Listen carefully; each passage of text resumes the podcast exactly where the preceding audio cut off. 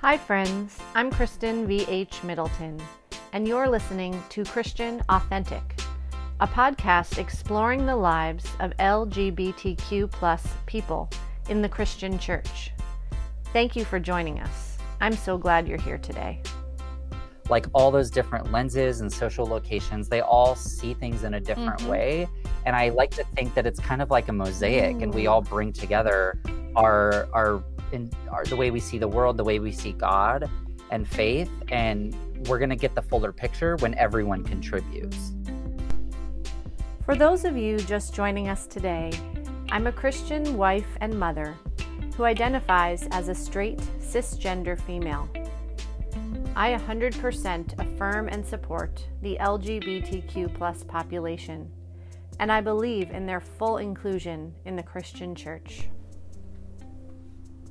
Gary, 29, is a gay man born and raised in the Pacific Northwest, who grew up in the Foursquare Assemblies of God Church and graduated college with a Bachelor of Arts in Biblical Studies with a minor in leadership.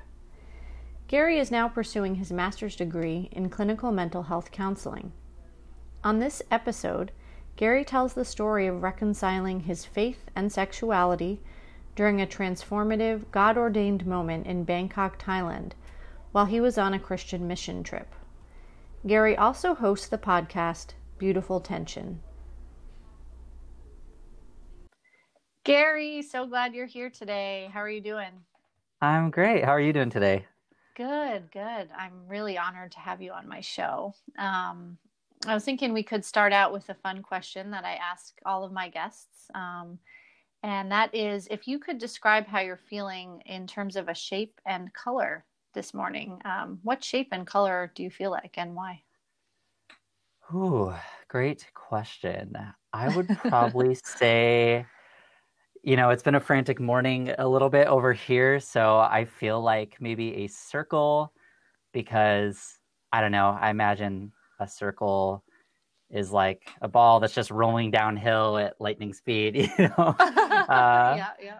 So maybe a circle. Uh, and then for color, kind of related to the the hectic morning, you know, but maybe like a yellow. Like there's just like a lot of uh-huh. energy, very vibrant, very awake, very cool. happy, you know, but yeah, very energetic.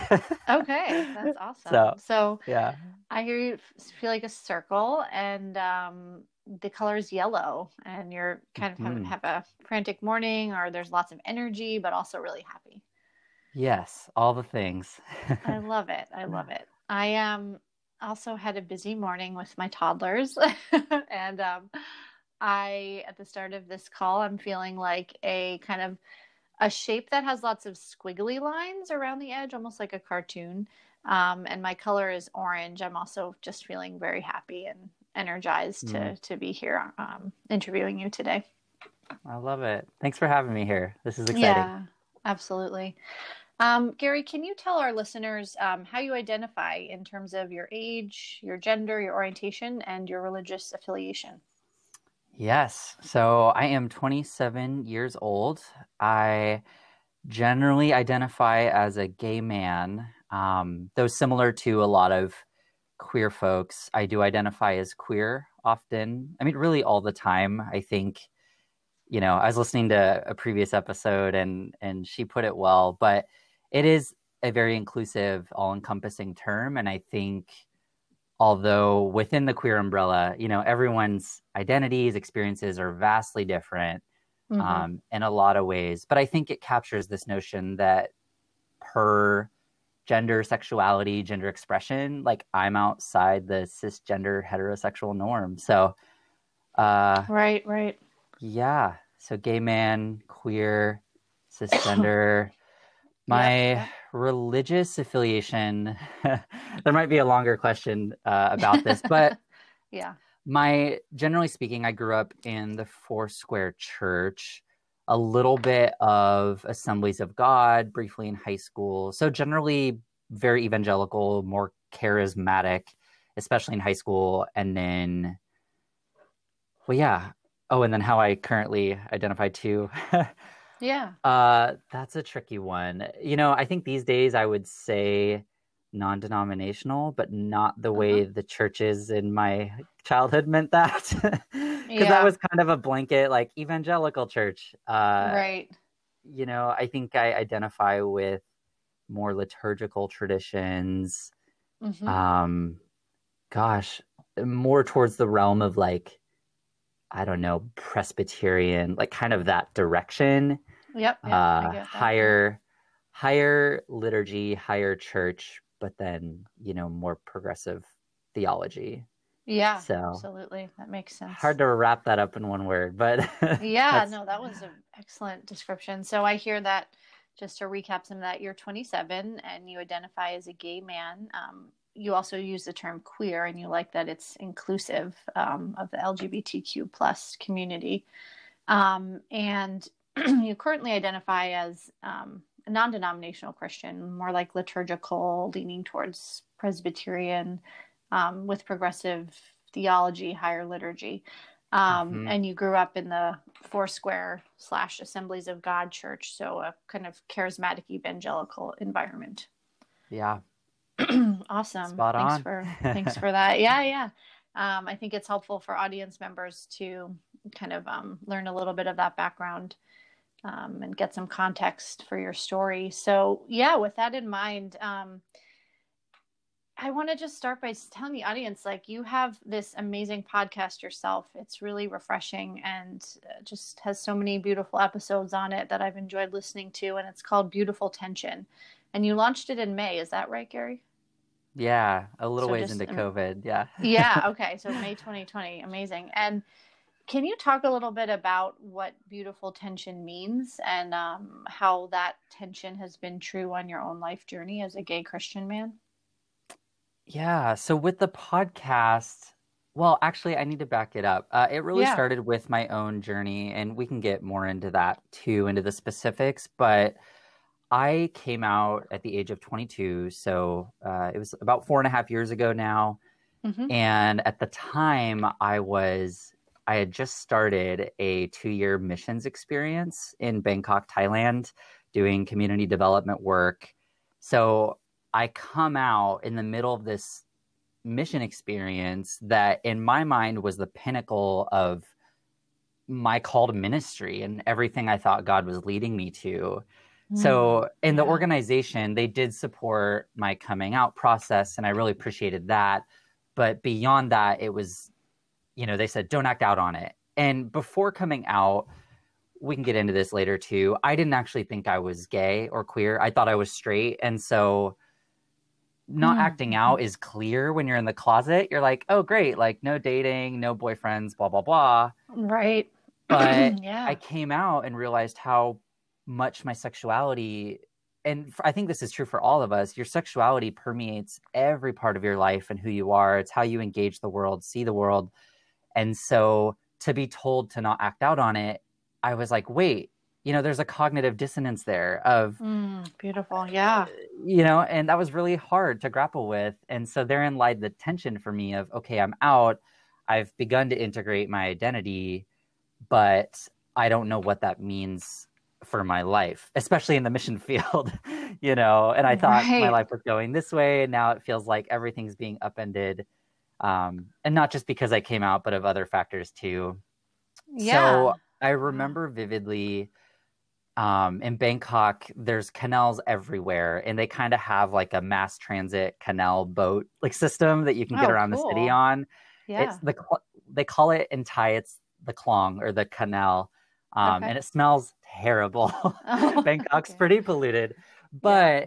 I remember being on, uh, you know, on one of the boat taxis one day and kind of wrestling with these things in my heart and through prayer and just talking to God God was like, Gary, this is a beautiful tension you're in, and mm. it's good. Mm. And yes, it's hard, but like, I'm with you in this.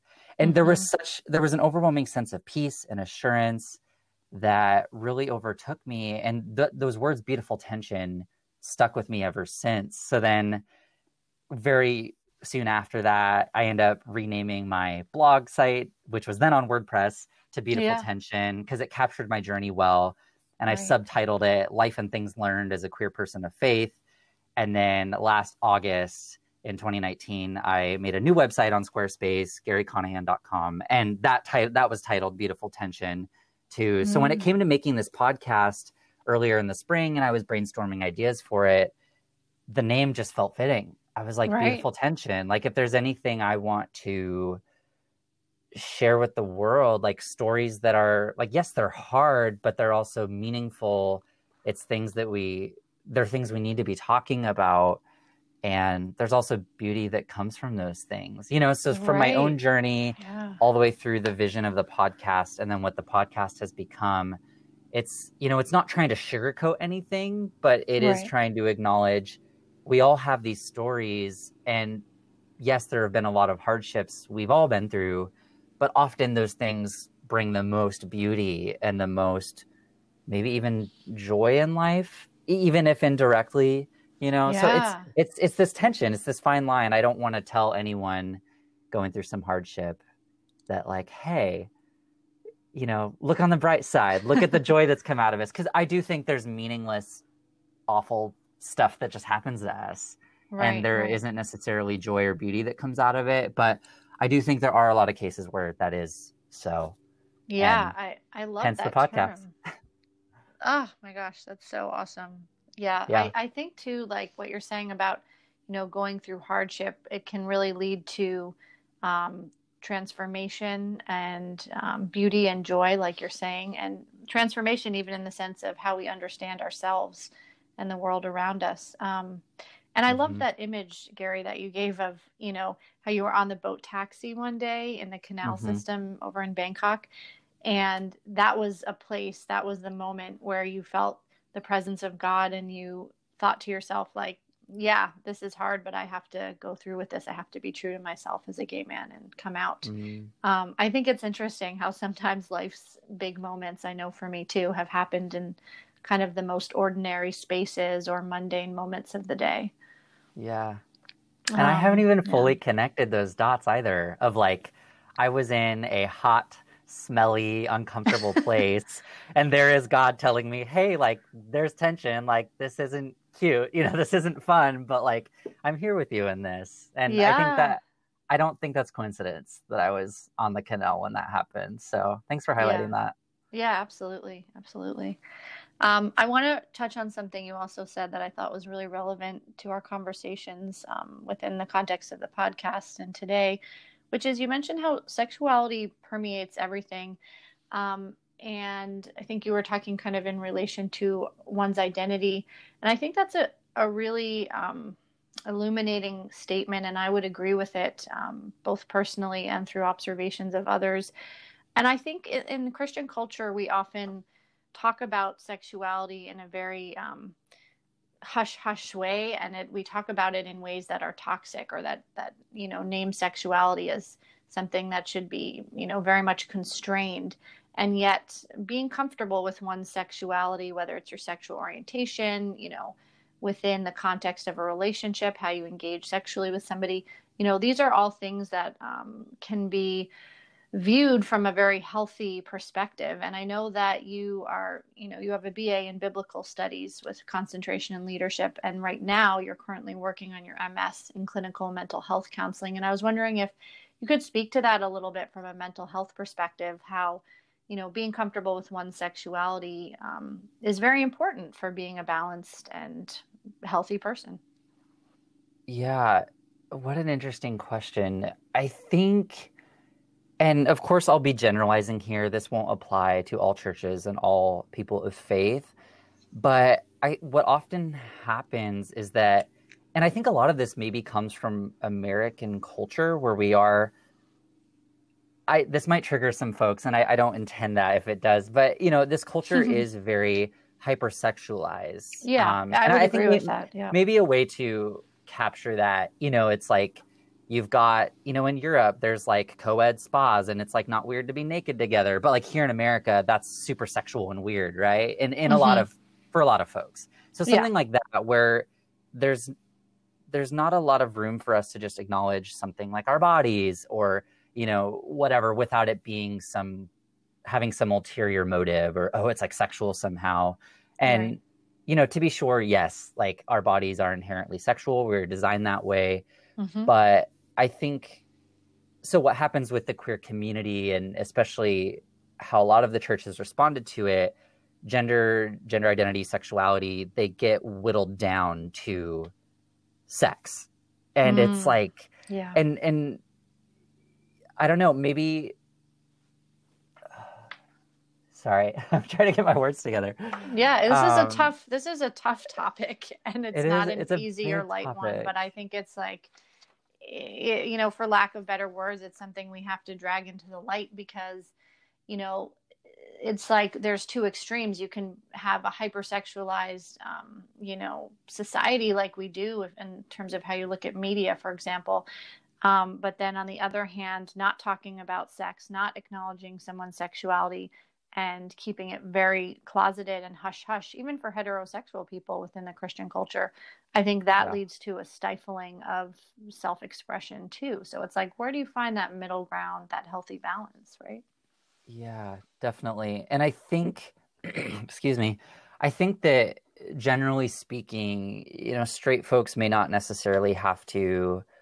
I think it's safe to say that those who are queer on the gender sexuality spectrum, like mm-hmm. we have probably thought about our sexuality or gender way more than cisgender straight people because we're in this world yeah. that's, you know, there's a stark contrast between who we are and the majority. So of course we're thinking about it all the time. I think that goes for any marginalized group where you're mm-hmm. struck by your difference constantly. Um, but yeah, and so yeah, I think your your gender, your sexuality, it permeates every part of you. It's how you engage people. It's it's something that's hard to articulate even. Mm-hmm. Um, but you know, if we wanted to talk about intersectionality, you know like yeah. the, um, the, many different parts of me are going to shape how i see the world and how i move in the world and also how the world responds to me so i was talking with some friends the other day about this where you know my yes i'm a gay man but like if you change you know the the racial piece like i'm a white mm-hmm. gay man but a black gay man will have a very different experience in the world because of his race you know and right, so right. so my my social location as a man affects how I see the world. Uh, being gay, that affects how I see the world. Being cisgender, and so on, right? All these parts of me kind of give it a right. different color um, to how I see see things and see life. And so, I don't know. I remember growing up, and maybe this will help flesh all this out better. But I remember growing yeah. up feeling like something was um, like wrong with me, me emotionally. Like I would, it was like, mm. why were male friendships so important and why was it why was it so heartbreaking when this guy I was close to just platonically got a girlfriend and I was devastated. I was like, "Wait, no, like no. I thought this was our like friendship and we had intimacy here." And certainly that didn't go away, but what I wasn't able to name back then was, "Oh, like you don't have an emotional problem. You're gay." And so I didn't know it then, but I was looking for kind of right. deeper emotional connection with guys you know so it's something like that yeah, where absolutely you know i will engage relationships differently than a straight man will and it i don't know i feel like all this articulating doesn't do the question justice um no it's but... great did you feel like you had the tools when you were a kid i mean to even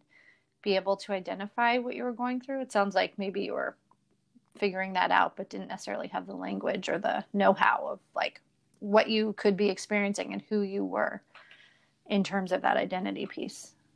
Yeah, I did not have.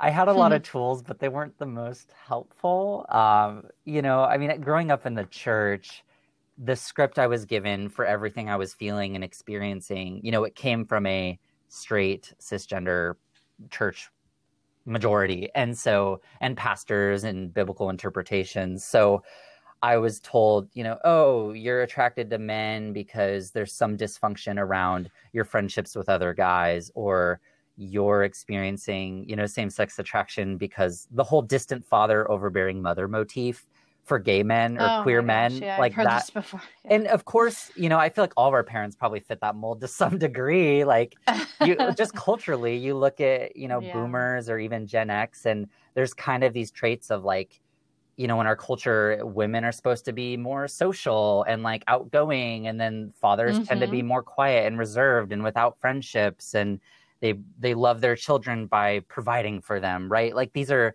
American right. dream, like American society motifs that are thankfully changing and maybe evolving, uh, mm-hmm. fading away, mm-hmm. but that's the world our parents grew up in. So it's almost like they yeah. use this cultural piece to describe what was happening, you know, in a cultural moment, and then using that as an excuse to write off the queer community because mm-hmm. it, it was just right. an easy cop out. Like, oh, look, we can see what's happening culturally. Clearly, that's making all these folks gay. But I mean, the irony, you know, or the the the rub with that is that it obviously doesn't apply to all queer folks. You know. Oh yeah, definitely. You've got not. queer people with great relationships with their dads, or absent mothers, or or straight yeah. people with one or the other, and it's like, it's not consistent. right. You can't point to that as a cause. Definitely not. Yeah. Certainly not in a sweeping way. Um, with regard to your own parents and and your family of origin and your churches. Um, did you feel supported when you came out? I know you were 22, so you were sounds like you were probably outside the home at that point, more or mm-hmm. less. But did you f- feel like you had pushback or support? Whew, big question. Uh, family yeah. is a tender one for a lot of us. right. I, you know, it was interesting. I so I came out to all my friends first because that felt way easier. And to be sure, it was. Mm-hmm. I think younger folks generally are more accepting of, of queer people. So that yeah. really went that went really well across the board. But then I started coming out to family. So I meant to come out to my parents after my friends. They were my next logical step for coming out. Yeah. And I wasn't going to come out to them when I did, but it was June of 2016 and mm-hmm. June 12th, I think it was, and the Pulse nightclub shooting happened. Oh, right. Oh, yeah. Mm-hmm. Wrecked me like mm. oh, so, so hard. And I remember again that that still small voice, you know, kind of in my in my prayers, like just being like, hey, like you're hurting, like reach out to your mom. Like you can do this, oh, you know, and and yeah. we've been we've been close. My dad died when I was 15, and I think especially that point mm. onward, my mom and I got close, closer. Yeah. And so, uh-huh. you know, out of that context, and then Pulse happening, I was like, I need to tell her. So then I'm like, hey, I've been and just for our for our audience who may not know fully about Pulse, um, that was basically, a, um, for lack of better words, a massacre on a gay nightclub in Florida. Was it? Yeah, in Orlando, Florida. Um, yeah. And 50 something people died. Pretty much, I think all oh, people of color, really young, oh. queer, you know, predominantly, yeah. if not all. It just so devastating.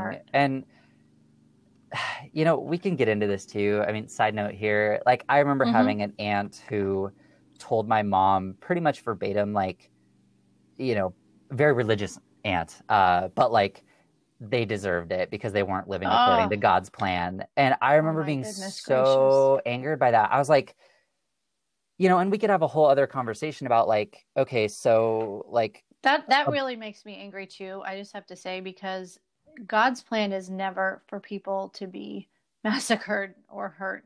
No. I really don't believe that. Um, you know, especially with Jesus bringing in the new law, um, you know, ushering in the new law when he fulfilled, um, you know, the Gospels, uh, and and I just think that we really need to examine, you know, how how we think about marginalized people so I'm sorry yeah. that your aunt said that, but it makes no, me feel emotional too. It's very hurtful, and you know, it's it's. I mean, for her specifically, it's like, okay, we, you know, abortion according to her is murder, but then that was justified somehow. I mean, there's a mm-hmm. dissonance there, right? And so it's like, how does this worldview work? It's really interesting. So yeah, so Pulse happens. Right. I'm I'm hurting. I I was kind of in the slump after coming out a few months prior. You know, everything was just catching up to me so I reach right. out to my mom. I tell her about Pulse, and she was so sweet. she sends me this text and she goes, Hey, like, I'm, you know, I'm so sorry. Like, that is so heartbreaking. She's like, You know, your stepdad and I are here for you. And to uh-huh. show our support, she's like, We changed our, our Facebook profile picture frame to We Are Orlando to support you in that community. And she doesn't know I'm gay at this point. Oh. I haven't come out to Uh-huh. her yet. But something so small as like changing their frame on their profile picture. And if I hadn't been at a food court having lunch in that moment when I got that text, I would have just like bawled because Oh, in like she didn't know she was saying this, but like I get that text and what I hear is like I'm supporting you as a gay man. And you know, in Yeah. addition of course to the the victims and families, but that was so powerful. So at this point I'm thinking like mom is going to be so chill. This is going to go great. So then I'm I'm I'm eventually like, "Mom, there's some more to this, but we should talk on the Mhm. phone." So then a couple days later we talk on the phone. It's like Yeah. 5 a.m. her time. You know, I'm in Thailand, right? So she's here in Yeah. the Pacific Northwest. It's like five in the morning for her, and we're talking. And you know, I was she was the only person I came out to and explicitly said, "Mom, I'm gay." Like everyone else, Yeah. I kind of told my coming out story, but I didn't use any words around it other than coming out. Um, but with my mom, Yeah. I knew I had to name it blatantly, and so you know, and to be sh- to my surprise, she had a hard time. Um, she did Mhm, break mhm. down, and I think she was feeling a lot. You know, it wasn't even like she was angry or disappointed in me. She, but she had a lot of fears for me, especially with our family, and I can share more about that. You know, but we do have a very Yeah. religious, very conservative family, and and she was like, "How are the family going to respond? Are they going to kick you out of the mission field?" You know, she was just thinking of Mhm. ministry opportunities dissolve. You know, kind of going out of reach at that point. She was very Mhm. scared for me, and I think that was a lot of what she was feeling. And then also just, you know, I think for the mom of a queer child, there is grief there. Not, I mean, for some folks, yes, the grief in the fact that they're queer, but I think for a lot of parents, they have this, they simply just have this vision of this, Mm, this het mhm. norm. You know, my child's, in my case, you know, my son's going to grow up, find a wife, have children, make me a grandma. You know, this was this narrative she'd kind of dreamt of. And you still may, you still And, may have children, make- but but yeah, sure, children, in you the, know, in but- the straight sort of heteronormative way right. And, and that was what you dream might have thought. kind of, di- uh, well, it did dissolve for her too when I came out. and so I think she Yeah. was also grieving that. And she said as much, you know, and Yeah. so, yeah, it was hard for us um, initially, but we talked it out. And I think in the ensuing years, you know, we definitely had our bumps. Um, I'll, I'll say that my mom, as a cisgender straight woman, like, does she always get it right? No. But like, you know, just the other day, we talked for like an hour, hour and a half, and just aired all of these things about issues I've been having with family, you know, and like being able to have that space with her to just name it all and support each other, you know. And I recorded, my mom was on the podcast. Y'all can listen to it. Right? Yeah, I did three. hear that episode. But yeah, it was- was awesome. You know, is our relationship perfect? No, they never are. But like, she is a great ally in so many ways. I mean, she connected me to you, you know, like she got so excited. She She's like, your mom did connect us. That's absolutely right. podcast, talk to him. And I, lo- I love that. She adores you. Oh my goodness, she loves So, you. That Her was, love is very palatable. Uh. but yeah, I hear that, and I think it's important too for you know listeners to hear this that relationships are not perfect, and that doesn't mean to you know I'm not saying that to excuse if someone's hurtful, um, Mm-hmm. you know, but but certainly that. Um, I, I think our relationships, often our most close ones, whether they're with parents or partners or siblings, uh, evolve, and where you know, and I say this as a message of hope too for you know some of our listeners who may be LGBTQ plus Mhm. and feeling very alone right now. You know, it in some cases it really may get better. Um, you just have to take it one day at a time. But Yeah. your relationships with people who may be non-affirming at first can get better, and I've heard that time and time again through stories that people have told me. yeah. And Um, that strikes but, me Yeah. too. You know, I think it, it, there is a tension between obviously not putting up with hurt or abuse or, you know, microaggressions. Like if people aren't willing Right. to dialogue or to to change or make amends, you know, obviously I would never tell any queer person to put up with that. But there are folks, there are a lot of people kind of in that middle camp where they may not be affirming, but they're willing to learn. And I remember when I first came out, a friend of mine who'd come out a bit prior to myself, I love the way he framed this. He was like, Gary, there's three different categories of people you're going to face being out as a gay man. He's like, Yeah. camp, camp one, affirming folks. They're great. Obviously, keep them in your life. Da da da. You know, and then like camp two, uh, you know, people that are not affirming and won't even be willing to dialogue. You know, maybe it's the person who just sends you Bible verses aggressively or ex gay yeah. videos. You know, uh, that's toxic and not healthy. Um, right. So those people, you know, there need to be boundaries there. But then that third Absolutely. camp, it's the folks who may not be affirming, but they're willing to dialogue. And we need that, right? Like we need not to justify our existence. You know, I'm not saying that, but like we need those folks who may not agree to us. Like I think we can maintain relationship with people in mm-hmm. that third camp. And for me, like people for me in that camp have been the ones who have said, I've studied the Bible, you know, th- this is where I've landed, i.e., you know, maybe not inclusive of queer relationships. Like they don't see that as in line with scripture. But mm-hmm. they've then followed that up with, but what's your story? Tell me your process. And then I share mm-hmm. all that with them and they mm-hmm. go at the end of it they go gary thanks for sharing i love you i had one friend who we had that whole conversation and then she goes yeah. and i still want to hear about your boyfriends or the guys are dating you know and i was like and that's so sweet like yeah, obviously i wish loving.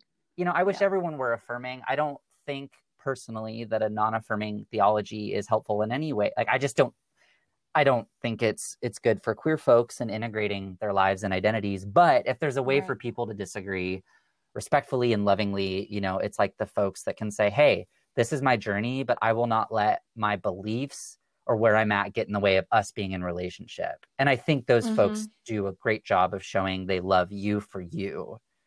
You mm-hmm. know? So I love yeah, that my friend said powerful.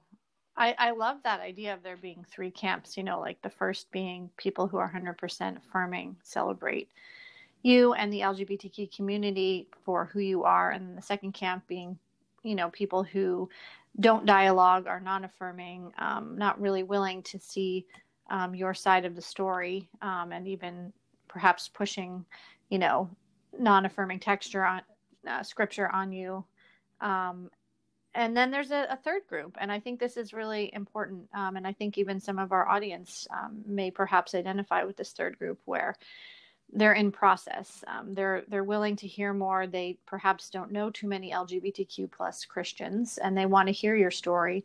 And they're not, you know, they're not sure if they can move from a non-affirming stance because the way that they read Scripture is, um, you know, you know, a non-affirming way. But yet, there's a gray area that they're willing to work yeah. within. So that's really important to hear. Um, you know, I'm I'm thinking now too about social scientist Brene Brown. Um, she has a book out there called Braving the Wilderness, um, and she talks about true belonging. Mm-hmm. And um, she says that true belonging is the spiritual practice of believing in and belonging to yourself so deeply that you can share your most authentic self with the world mm-hmm. and find sacredness in both being a part of something and standing alone in the wilderness. True belonging doesn't require you to change who you are, it requires you to be who you are. Mm-hmm. Um, powerful quote there. I, of course, am thinking also about the many times that Jesus himself went into the wilderness, um, both for reflection, um, safety, and communion with God. Um, and certainly, you know, the 40 days he spent there um, you know, triumphing over Satan's temptations before he came into ministry. Um, so the wilderness plays a big role in how we think about um, perhaps our own journeys as Christians. But I wanted to ask you, Gary, do you agree with this kind of concept that Brene Brown talks about regarding true belonging? Um, I love how she says belonging to yourself so deeply that you can share your most authentic self with the world. Mm. Like, why is being authentic really important? Why does that position us um, best to live out the gifts that God has given us? Mm. I love Brene Brown. I have that book right in front of me. I dove yeah. into her work finally. I actually hadn't read a whole lot, but yeah. I, I dove in after quarantine hit and I wasn't working. And it's, I mean, this sounds trite, but it changed my life. And it's it's really mm. been a game changer. Absolutely. So yeah, true belonging. Man, I love the way she frames that true belonging is belonging to you. I think, of course, you know, and she says this too. We do need community as well. That doesn't just mean I can go it alone. Um, but I feel like you're more grounded when you belong to yourself and when you can live have integrity with mm-hmm. yourself and be honest about you and who you are because you know i spent up until well bleh, bleh, sorry tongue tied especially before yeah. i came out i really lived to please other people in a lot of ways mm. like i'm an enneagram 4 wing 3 and if y'all don't know the enneagram it's a great it's not a personality test but it's a it's a self-reflective tool to not box you in, but to help identify how you operate and then to break you out of it so that you grow. That's a very boiled down version of what the Enneagram is. But you know, that that three wing, the threes are the achievers. And okay. A, yeah, a tell lot us of what that, you are in plain speak. yeah, sure. Yeah, I know I'm like, yeah. I need to translate this. so no, there's there's nine different types, and they're basically kind of masks we put on as we grow up and ways of being we learn to operate in the world. Mm-hmm so the numbers aren't in any ranking order. That's just incidental. It's one through nine. And mm-hmm. so the type four is often called the the roman uh, the romantic, and that's essentially you know they tend to associate with a lot of creative types. Uh, everything, you know, to live a thriving, successful life. Like they want everything to have meaning and kind of mm-hmm. a deeper purpose, and that goes from their work to their relationships and then mm-hmm. the the three wing so like you draw on the numbers next to yours too as mm-hmm. kind of a way of being and so the threes are the achievers right and they're very success driven very like how can i curate my image so that everyone around me will think i'm awesome and mm-hmm. I've, I've been processing that three wing lately and how it's shown up in my life and i bring that up because it's a great way to articulate you know how i've lived um, yeah. But before I came out, I feel like, and I, I say this kind of with uh, not shame, but like kind of like, oh, that wasn't so healthy. But, you know, I curated this image. I mean, I felt like I was the poster child for evangelical Christianity. It's like, you know, mm-hmm. I, I got a Bible, I had been involved in church growing up. I then got a Bible degree. I then went into the mission field. I wasn't mm-hmm. acting out on my quote unquote same sex attractions. Like I felt like I was nailing it you know and so awesome. and so coming right, out right inevitably i mean just saying yo i've been attracted to guys like that alone like took that image people a lot of folks had of me and like disintegrated it and and that mm. was a mm. hard adjustment of being out you know realizing right. simply by being authentic a swath of people are automatically going to write me off discredit oh. everything i mean i there are folks that think that you know, I I got this Bible degree and became affirming, like some could look at that and go, "Oh wow, like maybe there's something to his journey if he studied the Bible and landed there." But there's other right. folks that take the coming out, see that as wrong, and then they write off the Bible degree and then go, "Oh, well oh, that uh, yeah. institution might not be legit because that's where they led him." You know what I mean? And so yeah, I bring all that yeah. up because you know, coming out I'm more grounded now. I, I spent so much of my life in the closet, people pleasing, trying to make everyone around me happy, curating this image of myself. And it it felt like everything was fine on the outside, but deep down I was not content. I loathed mm-hmm. who I was, especially the parts of me, mm. you know, my sexuality, my attractions to guys. I felt so much shame around it. And so belonging to yourself, I think, is important.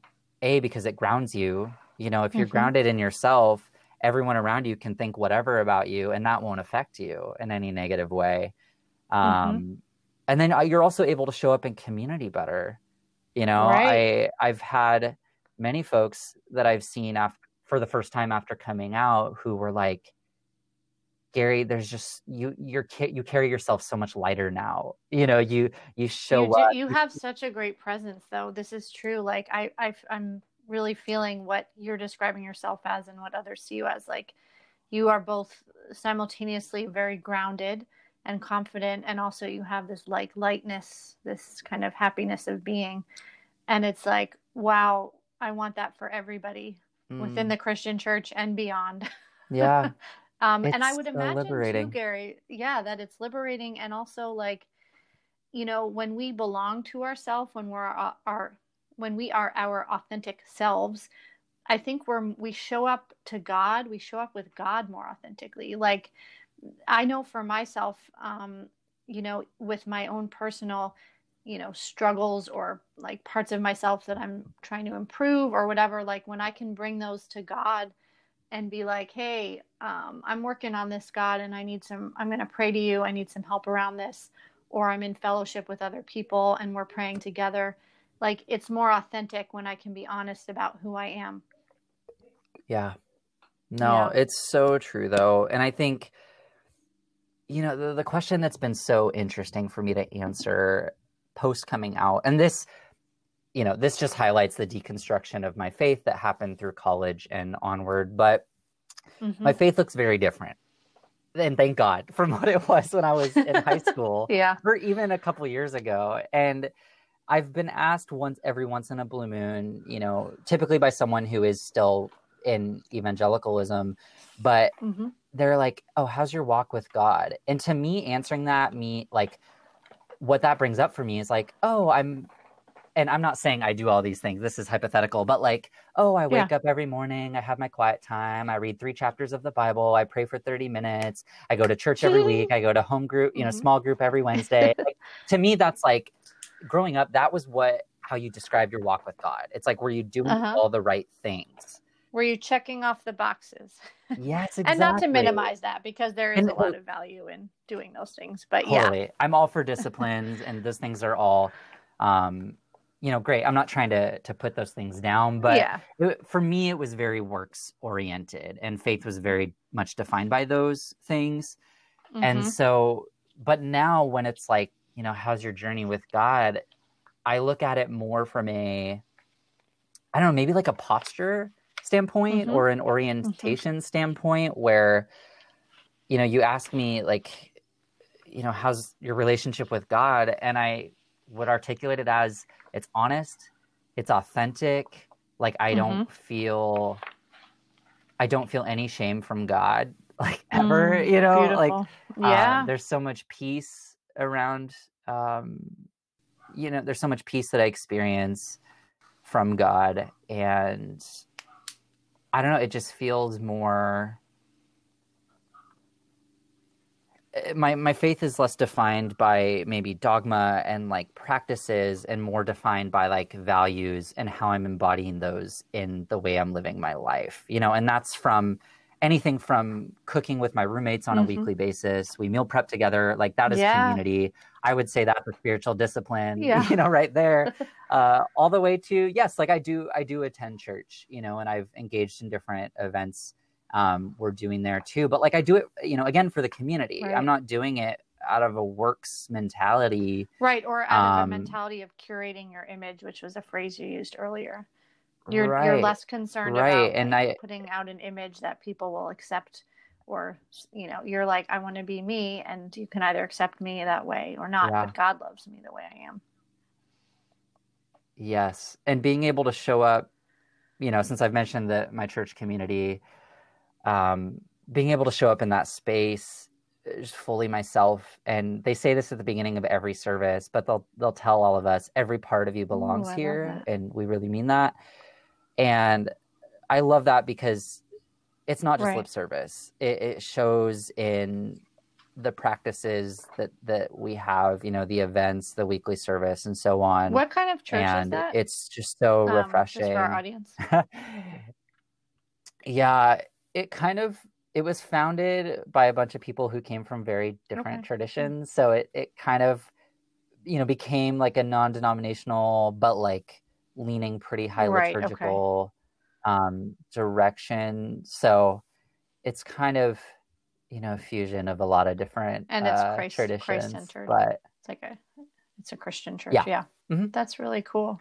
Yeah, it's a Christian church, um, and so yeah, it's just so refreshing being able to to show up authentically, you know, with with God, and so I don't know, circling it back to Brene Brown and mm-hmm. true belonging, I think, you know, belonging yourself, belonging to yourself is belonging to God, is belonging to community. I mean, I think they're all inextricably connected. I totally agree. And I, it, so, uh, this just came to my mind, but I'd been talking to some peers about this recently.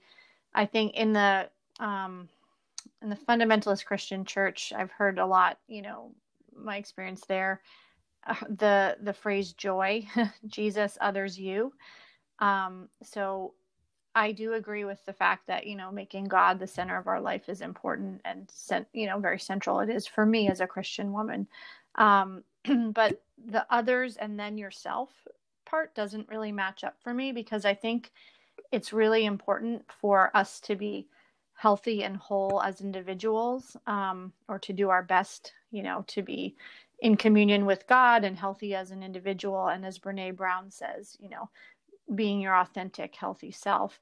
Um, and then from that mm-hmm. posture, from that place in the world, we can best love other people and help other people. Do you agree with that? Mm-hmm. Yeah, no, I totally agree. I think uh, watching my journey of, you know, not just coming out and beginning to integrate my sexuality, but also the deconstruction of my faith and then the reconstruction yeah. of my faith. I feel like I've seen myself, and first of all, I'm not perfect. Right. I'm human. I still right. judge people. You know, like I, I'm still working on those Me things. too. but I do think I I would like to think, and I think I've seen that I'm much less, you know, judgmental, and I feel like I'm able to, I don't know, just approach people from all different walks of life more mm-hmm. open minded and with this curiosity and with like, hey, how do I see Christ in these people? Mm, you know, because I, and I think I think God's image is imprinted on everyone, yes. and I I think that per the tradition I grew up in per, from my experience, it's like if people weren't in that inner circle and if they didn't believe and do all the same things you did, they were wrong. And there was always this skepticism towards them and judgment and even this cognitive dissonance of like, you know, what do you do when, I mean, this is a kind of trite example, but like, what do you do if a bunch of atheists like build an orphanage? Like, is that really God's work because they're uh-huh. atheists? And it's like, I mean, today I would yeah. say yes. Like, if there is goodness in it, if it is in line with the yeah. heart of God and you know what we see from the life mm-hmm. of Christ, yes, like totally godly. And I, I, think what the world I grew up in, it was very much like, well, if it wasn't stamped with the name of Jesus or the name of Christianity, then like it wasn't kingdom work or like it wasn't, you know, of God. And I, I think that's such a narrow way, like to limit God to this very specific box of like, oh, God can only show up in these things that have God's name stamped on it. Right. you know, like we're missing out on a lot if we think. I agree, way. Gary, and I think too so. the kind of setting it up, setting up Christian culture and setting up our churches in a way that suggests it's an us versus them mentality. You know, a us as Christians versus them, the rest of the society, is harmful and and frankly is very opposite of what Jesus Christ did in his ministry. I mean, he was really a champion of the underdog. He made a point to sit at everybody's table um, and to work with marginalized people. And I mean, he did something so radical for his time, which was bringing together, um, you know, the Gentiles and the Jews and said, both of you, both groups are worthy of God's love, you know?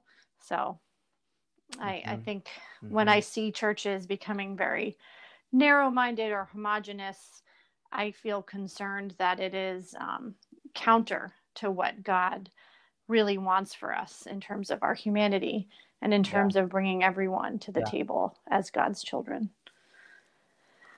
And how much more beautiful is the kingdom when you've got diversity? Mm. Like there's so much beauty oh my gosh, so you know, much, you yeah. look at it's like you know, I think Christianity, at least in the West, has been very synonymous with I mean, it's basically been white Christianity in a lot of ways. And how much more rich could the church be if, you know, it had queer voices, if it had black i mean and it does have these voices of course you know in certain certain churches and places mm-hmm. but you know like from you know racial diversity to uh, diversity in sexuality gender identity like all those different lenses and social locations they all see things in a different mm-hmm. way and I like to think that it's kind of like a mosaic, Ooh. and we all bring together our our in our, the way we see the world, the way we see God and faith, and we're going to get the fuller picture when everyone contributes, not when a small minority contributes. Oh, yes, I know? really appreciate that in, insight. I mean, I think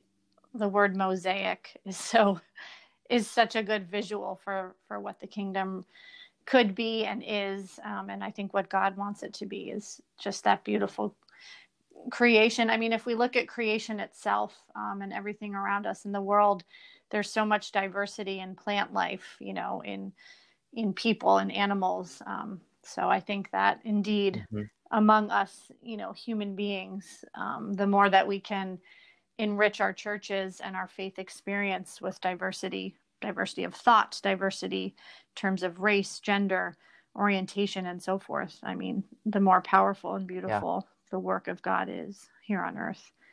Um, so thank you for that visual yeah. of a mosaic. Amen yeah, amen, amen, brother. of course. um, one more thing I wanted to touch on, um, and then we'll wrap up. Um, I'm really, I'm really into Rachel Held Evans' book Inspired right now, and she she puts mm. forth in the book a way to read the Bible that is more um, relatable and more open minded. Um, so it moves away, it takes the reader or the Christian a little bit away from this stance that the Bible is completely um, fixed and rather that you can actually engage in scripture with more creativity. Um, she points to a Jewish tradition of midrash in which um, you bring mm-hmm. a lot of imagination and debate to different uh, verses in scripture. Um, so, speaking of diversity and diversity of thought, she encourages us as Christians to um, try a different way of interpreting the Bible. And, and ultimately, she says, you know, the Bible, the arc of Scripture, points towards love. And you can either use Scripture as a weapon or you can use it as a hmm. healing balm. And, um, you know, in her view, God wants us to use it as a healing balm, not a weapon. Um, so, can you can mm. you suggest for our audience, um, those of us who are allies like myself or aspiring allies, I'm certainly not a perfect ally, but I'm learning. Um, how can we use the Bible and how can we use our faith as a healing balm in the LGBTQ plus community, Gary? Um, and and what should we not do? Like what we don't want to use it as a weapon anymore. Um, no more mm-hmm. harm, um, only healing. What do you recommend? Oh, that is such a big question. I love it. yeah. Um wow. You know, the first thing that strikes me is I think fault in the West, and especially since the Enlightenment, has been viewing the as a history book, and I think even beyond that, a rule book. And we yeah. go to it expecting black and white answers for every issue that we can apply to 2020 or our lives now yeah. not maybe always recognizing that cultural context is so so so important. And i think we would do well to have a good metric with which to determine what carries over from scripture maybe more directly you know so like inclusion of the poor and marginalized well not just inclusion mm-hmm. but like equity like you know them marginalized folks not just being at the table but helping make the meal you know that level of equity. Yeah um right which right. that that imagery is not original to me but um i love it but it's helping so good make the meal That's yes great. yes um yeah and being consistent with that um, metric i mean through my own studies i came to a place where i realized you know there's kind of this phrase there is this phrase that i've heard it's not about the letter of the law it's about the spirit of the law and i think mm, mm-hmm. As human beings we crave security we crave certainty and i think it mm-hmm. is a heck of a lot easier to find something in scripture determine it determine that it's a rule for all people all places and to just mm-hmm. slap it onto all situations and i think when we mm. do that our desire for certainty shortcuts the potential growth that could happen when we wrestle. I don't think we always realize how important the wrestling and the tension and the mystery is. Right. And so mm. I feel like what we really need is a reorientation around what the Bible is and how are we yeah. using it and what are we using it for? You know, are we using it to be exclusive? Are we using it to shame people? You know, is there good fruit being born out of people's lives from the ways we're using it or is it bringing life to people um, and especially queer folks you know i think we can we all, uh, many of us know that there's a handful of passages that have kind of been plucked from scripture and slapped onto the queer community and been used as weapons. And mm-hmm. I don't think Jesus used scripture in that way. Um, yeah. No. And so mm-hmm. I think, you know, what I see with Christ is a very relationally oriented faith. And I think we would do mm-hmm. well to get to know folks, you know, to see Christ in them. Um, I think for, you know, for queer people, like, again, like having a place at the table and also helping make that meal you know like yeah. Is, how does a queer person see scripture i think there's so much to be learned from that and and they're going to have different words, insight in, in other words supporting queer people or enabling or making space for queer people to shape the christian narrative. Yeah. Absolutely definitely I because I, I think what happens is the church you know a lot of non-affirming churches have had this ideology that says you know the lgbtq community is living in sin therefore we need to ostracize them.